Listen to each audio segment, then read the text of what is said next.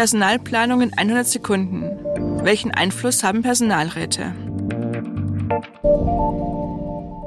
Offene Lehrerstellen, Personalmangel in Behörden, zu wenig Nachwuchspolizisten. Der Fachkräftemangel trifft den öffentlichen Dienst bereits heute hart.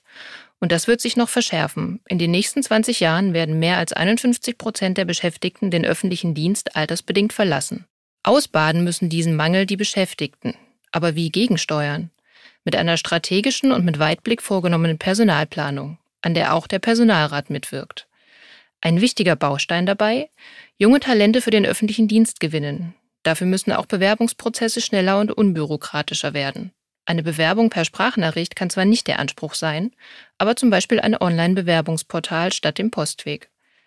Ein weiterer Lösungsansatz, auf Vielfalt setzen und diese fördern. Das stärkere Einbinden von Frauen, Beschäftigten aus dem Ausland, Beschäftigten mit Migrationshintergrund oder mit Handicap durch ein sogenanntes Diversity Management hilft, offene Stellen zu besetzen.